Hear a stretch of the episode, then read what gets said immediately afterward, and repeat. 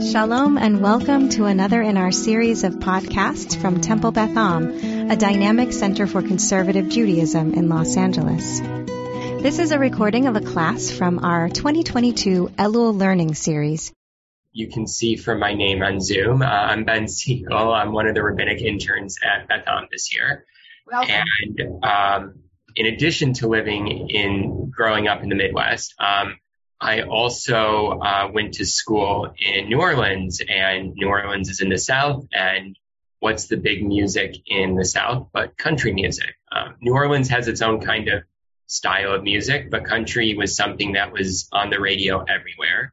And so I came to love it, if only because I was forced to love it. Um, and um, after I graduated, um, Tim McGraw came out with a song called Humble and Kind um, and one second, I'm going to share the source sheet now.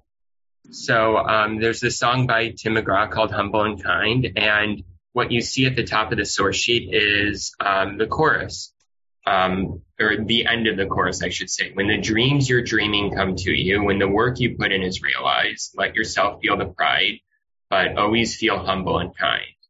Um, the song in general is kind of a Tim McGraw's take on how to live a fulfilling, meaningful life.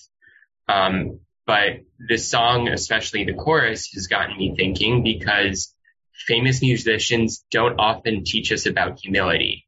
We often hear about that. We often hear them, see them bragging about their different um, accomplishments, which are definitely accomplishments.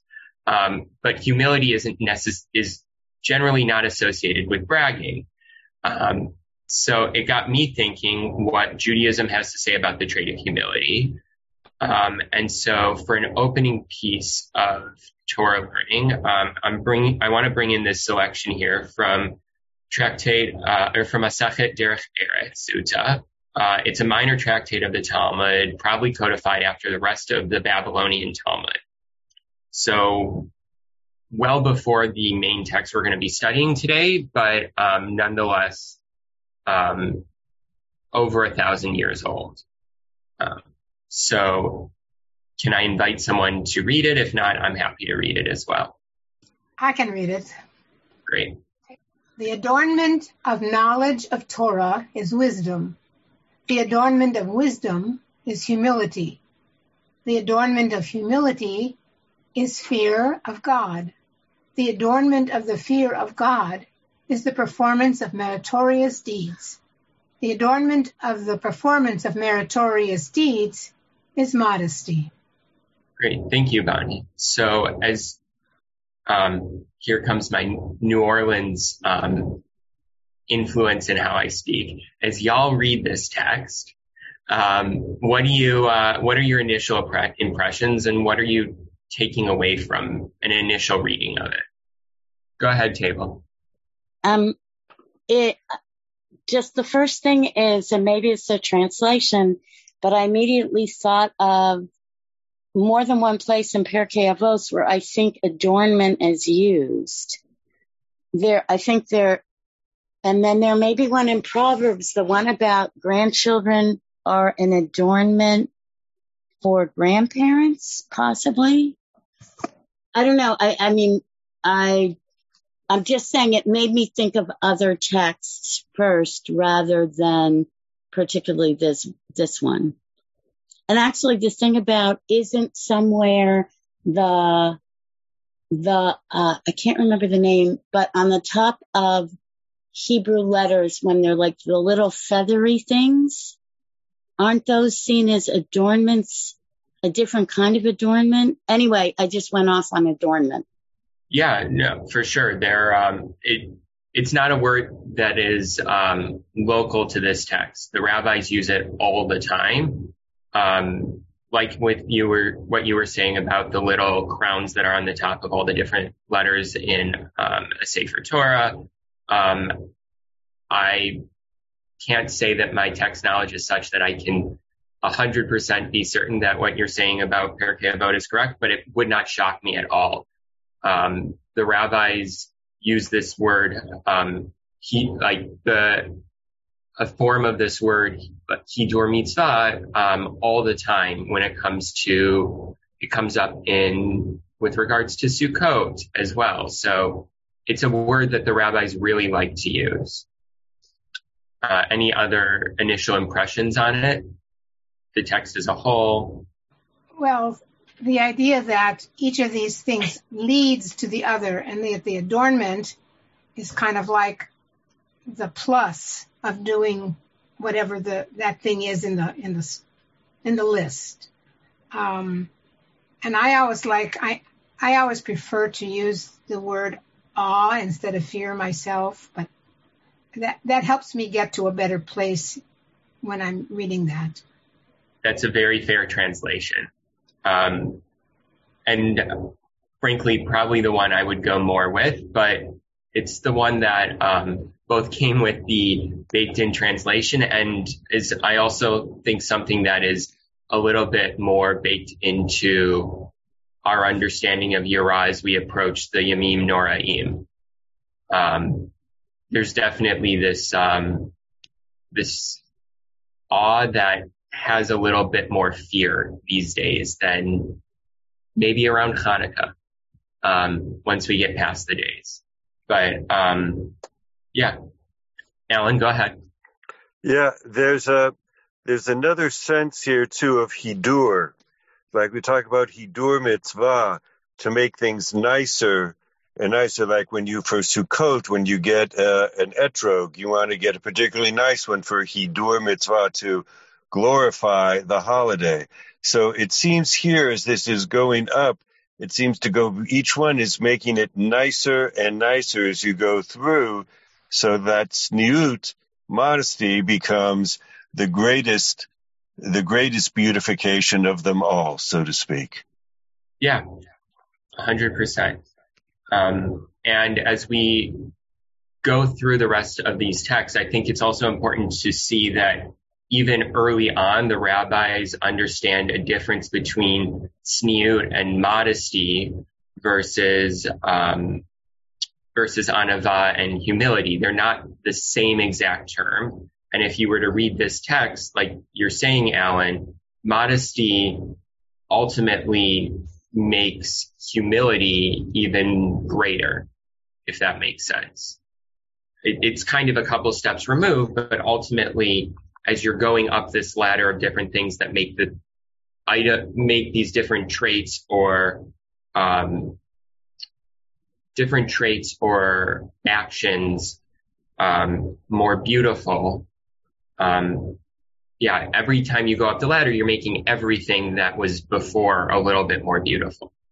So, um, as as I mentioned, um, Anava can really be this source of beautifying our accomplishments. Humility isn't just there to keep us from accomplishing anything. It's actually there to beautify them. And it's also a necessary part of true Torah knowledge. You can have the knowledge and wisdom of the Torah, but if you're not humble about that knowledge, it's not quite as beautiful. Um, so let's transition for a second because we're talking about all these different things. How would, when we were, when we use the term humble, at least in English, um, how do we understand that? If you said someone was humble, how are they acting? They don't brag about their accomplishments. Great. Other thoughts? Yeah, Tybal? Um, I, I can't uh, it just made me think of, and I don't remember the wording of the joke, and you may be too young, but there's an old Jewish joke about the competition of these people in shul about who's more modest, and it ends with one guy saying, look at it, who thinks he's so humble. Yeah. You're smiling if you know the joke. Uh, yes. yes. That's what, and Alan's, I just heard Alan's voice, but it did make me think of that joke.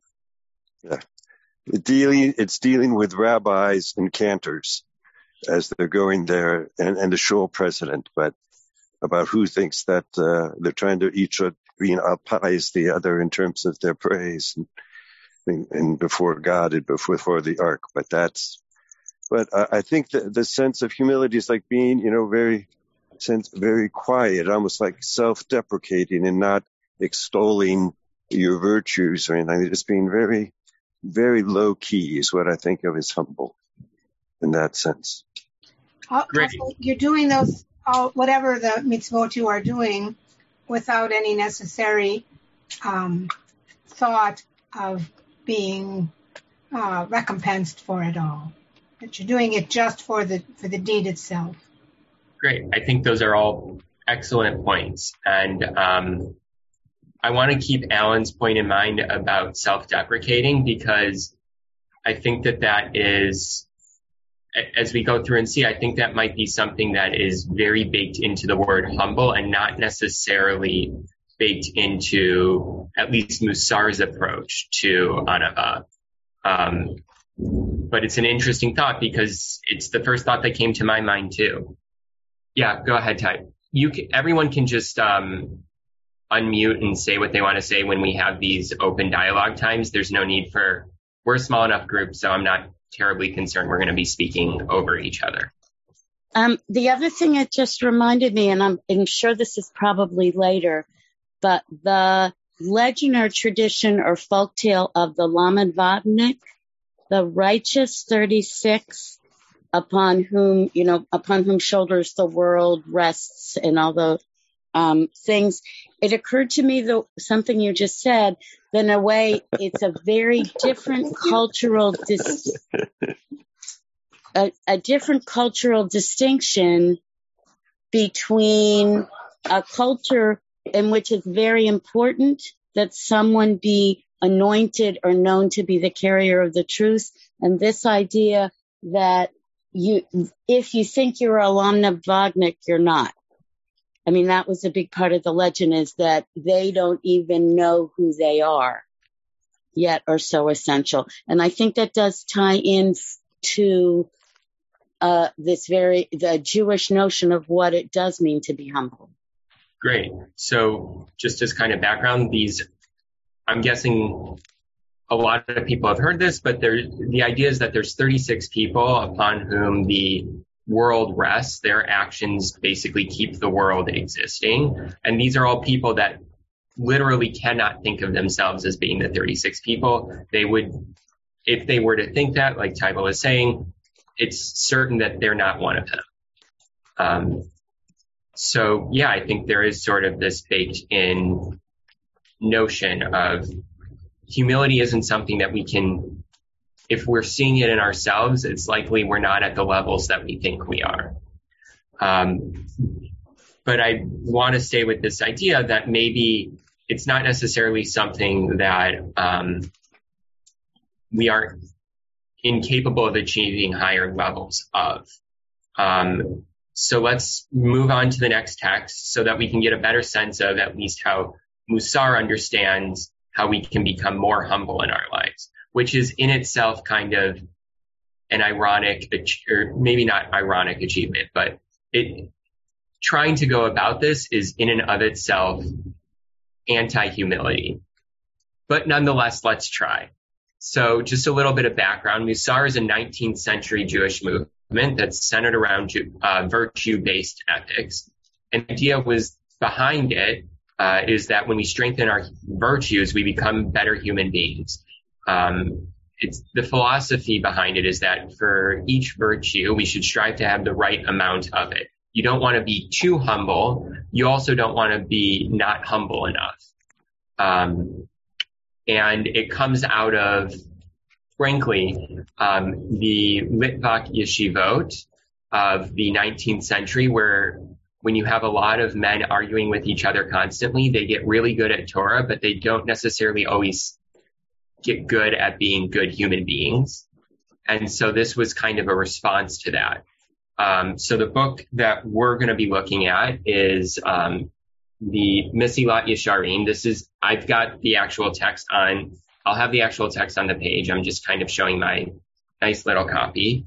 Um, but it's uh, written by Rabbi Moshe Chaim Luzzatto, um, known as the Ramchal in the 18th century in Italy.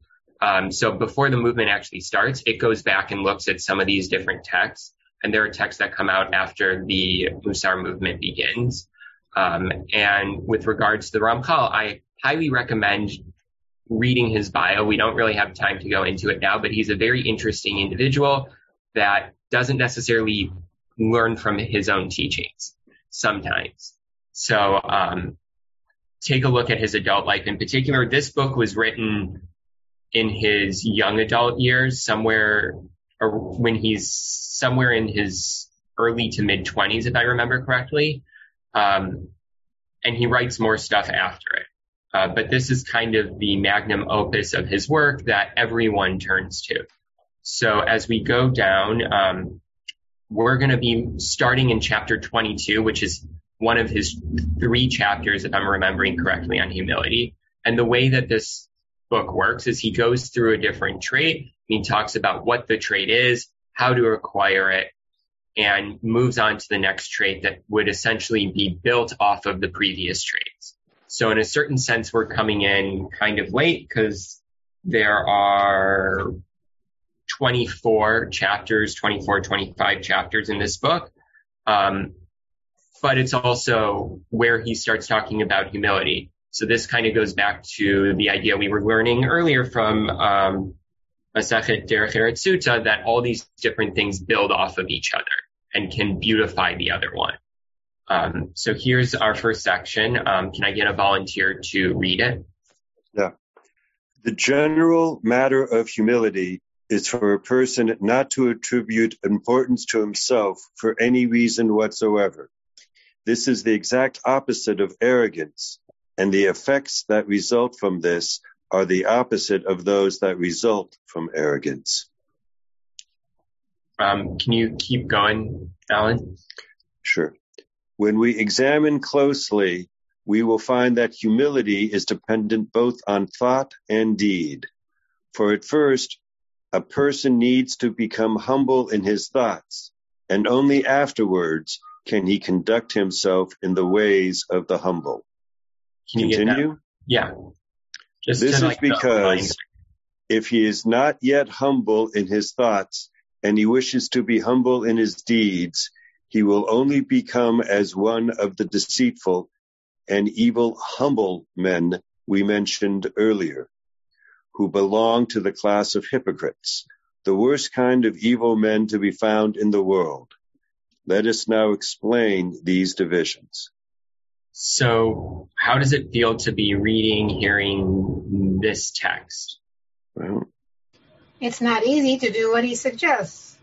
Not at all that the part of that, by the way, that's part of the reason he leaves it to the end of the book. At a certain point, he says, this is what regular people can hope to accomplish. And everything that I'm going to cover from here on out is only for the chosen few, um, essentially.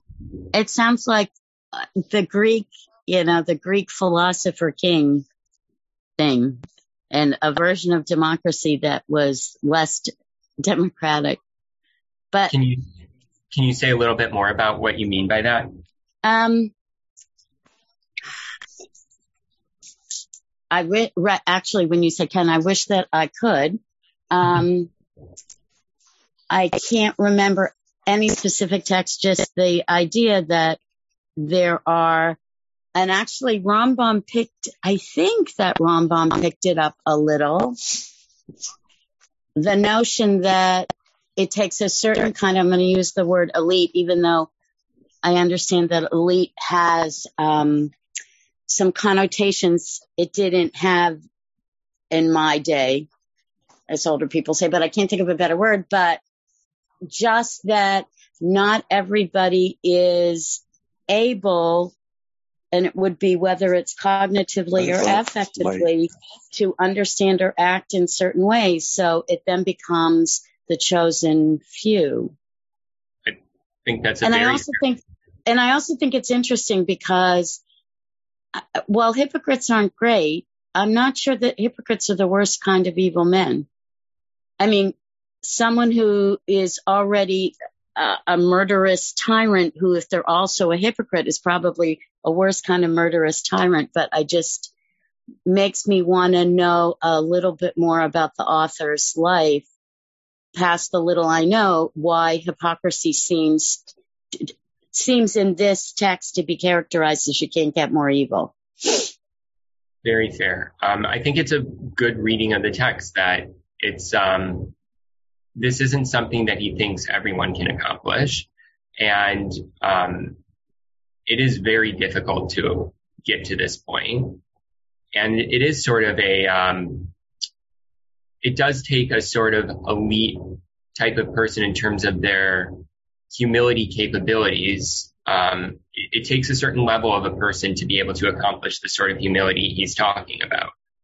Um, he's essentially saying that in order to keep ourselves balanced in humility, um, we need to keep our deficient, we need to, um, we need to keep the thought in mind that no matter what we've accomplished, our deficiencies always overpower our positive traits. And I don't think that that's something that comes naturally to any human being. Um, it's not something that we're, especially as Jews, we like to maybe not um, brag about our own accomplishments, but our family's accomplishments and our, our yichus. And that's not something that's really interacts well with humility. Um, so let's move on and take a look at um, these divisions as he puts them. Um, can I get another volunteer to read? I'll probably end up reading as well at some point. So if no one wants to read this I, one, I, go for it. I think that means me. another volunteer. Okay, for the podcast. Yeah. Um, humility in thought is for a person to contemplate and come to realize his truth that he is undeserving of praise and honor. And all the more so of being elevated over his fellow men. This is due to what he lacks and also to what he has actually attained. Can you, Do you want me to keep going? Yeah, yeah. There'll be a break in a minute, um, but this next paragraph as well is kind of chunked together with it. Okay. Due to what he lacks, this is evident, for it is impossible for a man, whatever level of perfection he may have reached, to not have many deficiencies, whether due to his nature or due to his family and relatives, due to certain events that happened to him, or due to his own deeds. For, and quotation, there is no righteous man on earth who does good and sins not. End of quotation from Koheles 720. All these are blemishes on a person which allow him no room whatsoever to become haughty. Even if he has attained many virtues, nevertheless, these deficiencies are enough to obscure them. So I got a little bit ahead of myself in what I said leading into this but um, how, how would you even go about accomplishing this thought? Like he, he's setting up in his mind the idea that you need to always think that whatever you've done, you've screwed up enough, you've not achieved enough in certain places where you should have to um, overpower any feelings of uh, pride, as it were. Anyone have any ideas about how to go about doing that? With, by the way, without sending yourself into a spiral of depression, right? The idea behind humility is not to become, is not to go around like Eeyore thinking that you're such, that there's no good in the world at all. Let, let me phrase it, throw a different question out there then. How possible does this feel? Bonnie, are you? Well, I, I think it's difficult, but I, I also think that our society today is, it teaches from, from young ages, not exactly the opposite of this, but I think we're thought, we're, we're told to try to think of ourselves in a positive way, that we are good people, and that we should think of ourselves as being able to do these things. And yet, according to this, we have to sort of think, no, no, we really didn't do that so well. So I, I don't know. It's a kind of a funny, funny thought. Ben, my sound cut out for a little bit, so I may have missed some of it. But the end of this just seems so anti-Jewish to me in that, I mean, it's, I think building on what Bonnie just said, I think, but I thought Jewishly we're always supposed to give the benefit of the doubt that there are examples of the rabbis twisting themselves in pretzels, though that's an anachronistic um, analogy, to find some reason why it really might have been acting well, why a person did a certain way, that there are all these examples. So to say that deficiencies obscure virtues, unless I'm misunderstanding, to me, that's, that's not what I think of as one of the very positive ethical and cultural values about Judaism is to try to give the benefit of the doubt. So I think there's, I think there's a need to make a distinction here because what you're saying is 100% correct about how we view other people, but that's not what the Ramchal is talking about here. He's talking about how you view yourself. And for him, there is a distinction to be made between how you view others and the actions of others and how you view your own actions and your own meritorious deeds, actions, etc. So it, it, w- uh, let me ask, does that mean that what he is more worried about that it's coming if you give, if you give yourself the benefit of the doubt too often, that's going to lead to not just narcissism, narcissism, but this, the psychological outcome of not seeing how you, one needs to keep improving. So it's not that you're not supposed to give yourself the benefit of the doubt, but you shouldn't do it too often because it's dangerous. Kind of.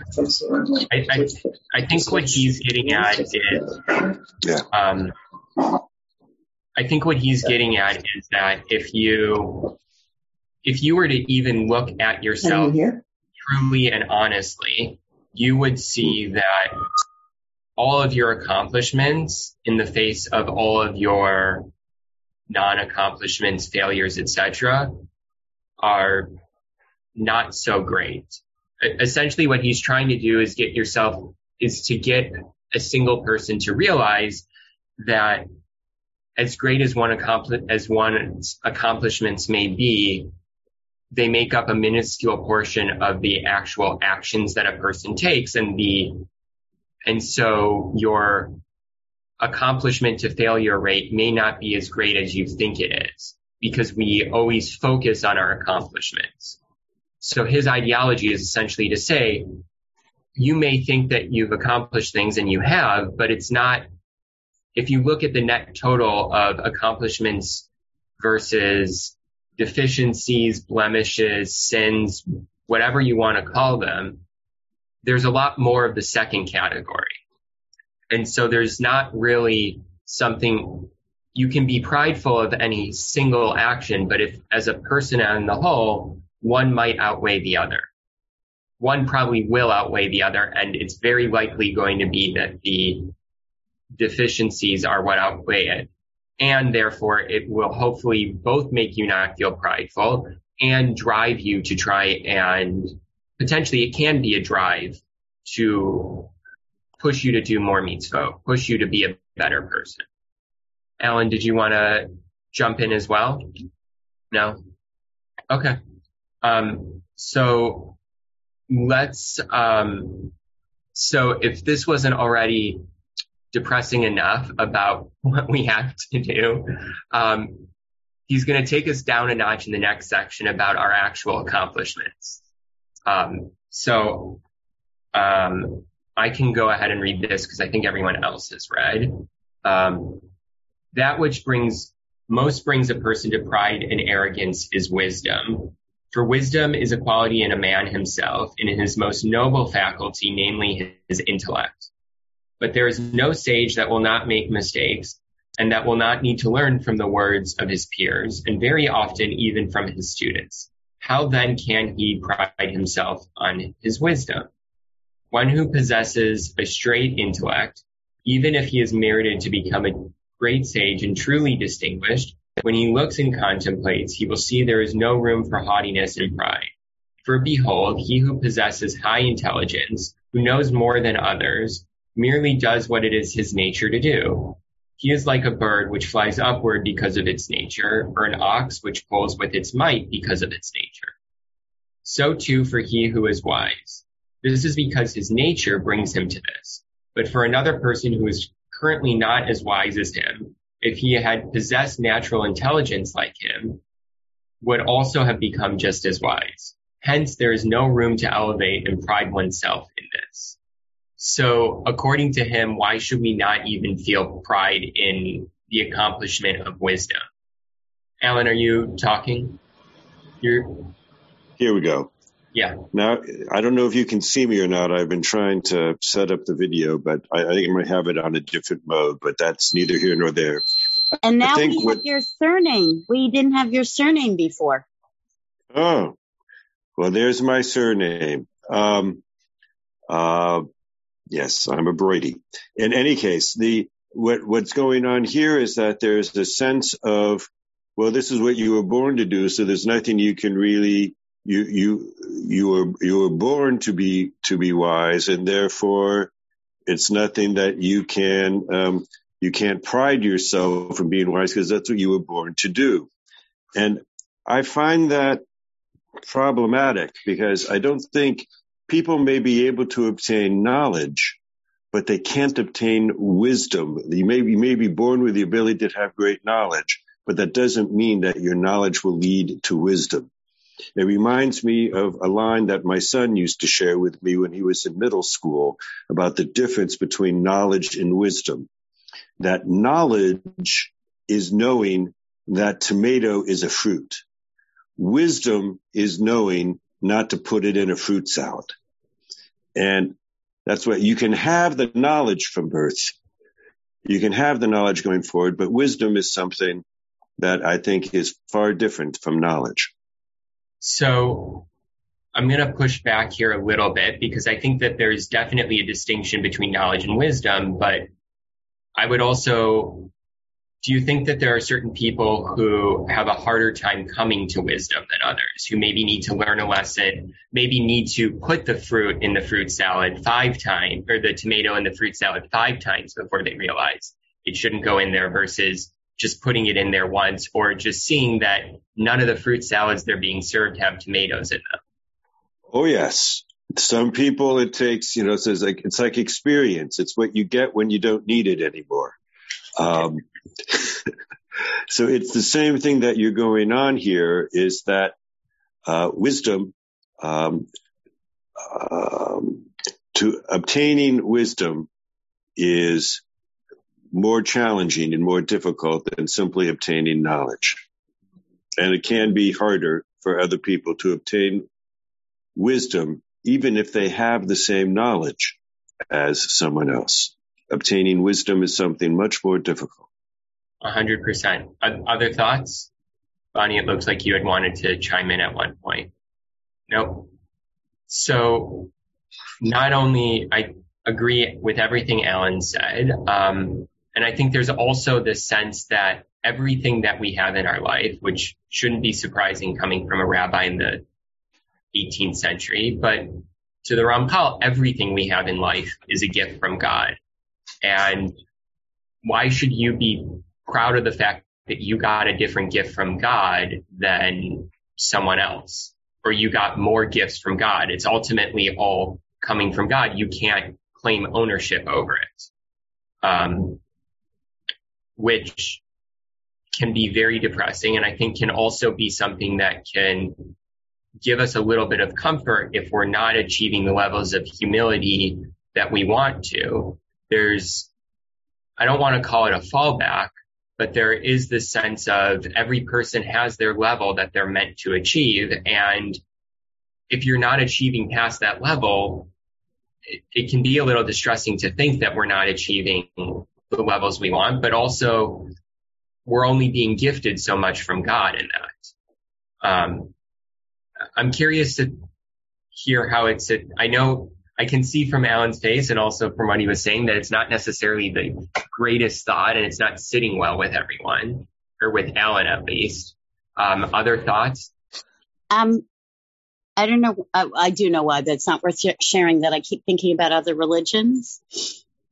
And there's uh, a newer religion out there that an explicit tenet in the theology is that, um, for example, one's wealth is a direct reflection of one's worth in God's eyes, which culturally is very, very different than this, I think. I would agree. I think that's where where you were going, which is not just remember that it comes from God, but remember that it doesn't necessarily mean it was anything in one's own merit that got this particular gift, that different people get different gifts. Anyway, Correct. it just made me think about this and because it's being recorded, I don't, I'm not going to say obviously which religion, just that it's a newer one. And it's very interesting to me to see the way it plays out, sometimes even in our public life in America, adherence to this. And it is faith based where then there, I think there also becomes, which can be difficult if one is used to questioning everything to a sense of, um, surety and confidence in acting. I don't know. Things are always a package deal, and sometimes that's an advantage. To dither too long to see all the possibilities sometimes in life is not a strength, though sometimes it is. But um, when there's this other cultural worldview that who you are, God endows you with certain things, and that's meant to be for everybody else a direct re- reflection in the public eye of your worthiness anyway, it just, it's very different. Yeah. So I think that there's, the distinction definitely needs to be made that he, in this case, at least for sure, he's talking about different virtues and different, um, different personality traits, etc. He's not talking about the actual, about material wealth, anything like that. Um, and I think he's all, it's also important to say that he is not saying the lack of a gift from God reflects something upon that person either. What he's saying is that God each gives us different gifts um, and different abilities. Yes. And just as one person may have a higher emotional intelligence capability than another person, and another, and that same, that other person that doesn't have as much emotional intelligence capability may have greater um, book smarts because all those different gifts are coming from God, it's not necessarily a personal ability. It's something that's being gifted from God.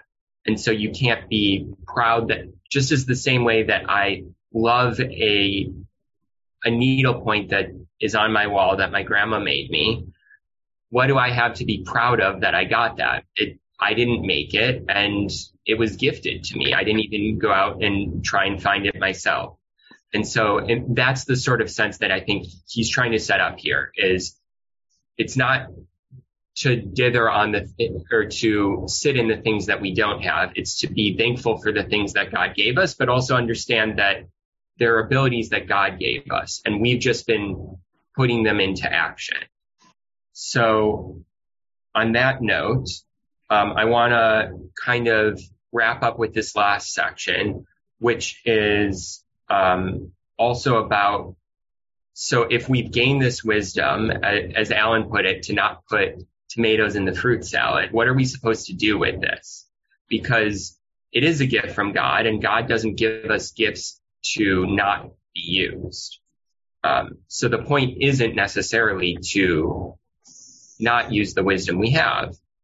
Um, if there's a volunteer who wants to read this last section, great. If not, I'm also happy to. Um, 10, do you mean 10? Yeah. Rather, if he possess great wisdom, behold, he is under duty to teach it to those in need of it. Similar to the statement of Rabbi Yochanan ben Zakkai, if you learned much Torah, do not take credit for yourself, since for this you were created. From Pirkei Avos 2 8. Can you keep going with 11, 12, and 13? Sure. If he is wealthy, he may rejoice in his lot, but it is incumbent upon him to help those who do not have. If he is strong, he must help those who are weak and rescue the oppressed. To what is this similar? To servants in a household where each one is charged with a matter, and it is incumbent on each to stand on his appointed position to uphold the affairs and needs of the house. In truth, there is no place for pride here. Behold, this is the type of examination and contemplation proper for every person whose intellect is straight and not perverse. When this will become clear to him, he may be called a truly humble person, for he is, for he is humble in his heart and inner being. This is as David said to Michal, I was lowly in my own eyes from Shmuel Bet 622. Great. So what is, we were talking about all these different gifts from God. What is the Ramchal saying each of these different gifts is? What, what's the point of, great, God gave you a gift. What's the point? The point is to be able to use that gift, letova, to be able to do things to help others. As he says, if you're wise, then to teach. If you're rich, then to help the poor. And that is, and, and when you can do that, then you can truly achieve humility. Um, also, Ben, for me, it brought up something, I think because it's Elul, Elul and we're looking to the high holy days where we come together as a community and ask for forgiveness communally, as in individuals haven't done the particular things one hopes most of the particular things for which they're asking for forgiveness, but we acknowledge communally that within the community there may be one. So it, I'll call it a portfolio approach, but this is also a portfolio approach to gifts back. I can't see right now. I'm going to think it was 11 where he was likening to servants in the household that could be human beings serving God, where each is supposed to do a certain thing and, and if you don't do that particular thing, the fabric of the whole is torn. But to me, this is like one servant isn't supposed to say, Oh, I'd rather do the silverware than, uh, I don't come up with something else than sweeping the floor. You're so lucky you got sweeping the floor that each is supposed to focus on what one has. And in this case, it would be the gifts and one could do and then think that overall it's the portfolio, it's the community. And that's why I thought of the Achates where it's communal. That's a beautiful tie-in. Because um, the point of all this is to prepare us for the high holidays, and I think that there is a sense that um, I think the Ramchal does have this sense that we're each we were each given a gift from God in a different capability of something that we may otherwise be prideful from to make the world a better place, as Alan was saying. And we need each of us to do this, but ultimately we're doing it. We're, we're vessels of action for God, um, in a certain sense. And so the fact that we're doing this isn't, is to make the, the household run as the Ramchal puts it.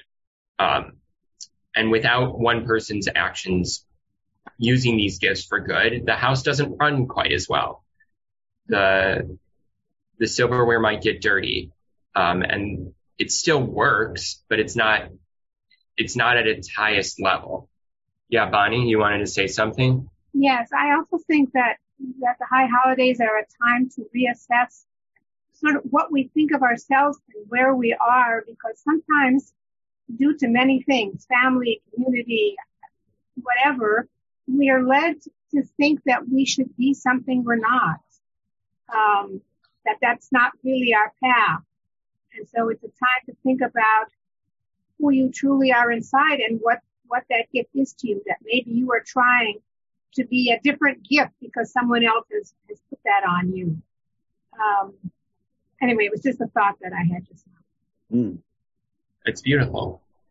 It's, um, so I think it's important to note before we kind of wrap things up here that in the same way that the Ramchal is saying don't be prideful of your actions, he's also reminding us that we all make mistakes. And so there is this balance of I, I, I just want to leave it or I want to bring that in because I know that this can be kind of depressing to think to get into the mindset of just think about all the things you've done wrong. But the truth is that we've all done things wrong. We've all screwed up. And so the point isn't to dwell on that so much. It's more to think about, it's more to get to this last point of understanding that what you have accomplished is, um, is only partly through your own doing.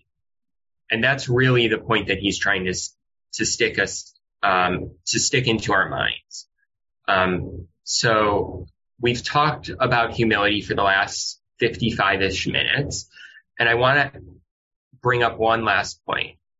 Um, can anyone guess where the first mention of humility or the word showing up as anava is in Tanakh? Moshe. Was it Moses?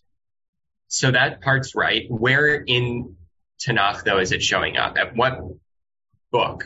Was it it with were. Moses? Was it Moses in, in Mo- Exodus? Shmo. Yeah, I was going to say Shmos. So it actually doesn't show up until the Bamidbar. So we Huh. see Really? Moshe through two different books of Torah, never mentioned with humility. Um, and I think it's both humbling to think of the fact that the most humble person in our tradition, the, um, the essence of humility, um, isn't even mentioned as humble until almost, it's Bamidbar, um, chapter 12. So it's not even until almost let's call it um, three quarters of the way through the touring telling of his story in Torah. Um, but I think Huh. it's also important because we can use Moshe as our example to guide us.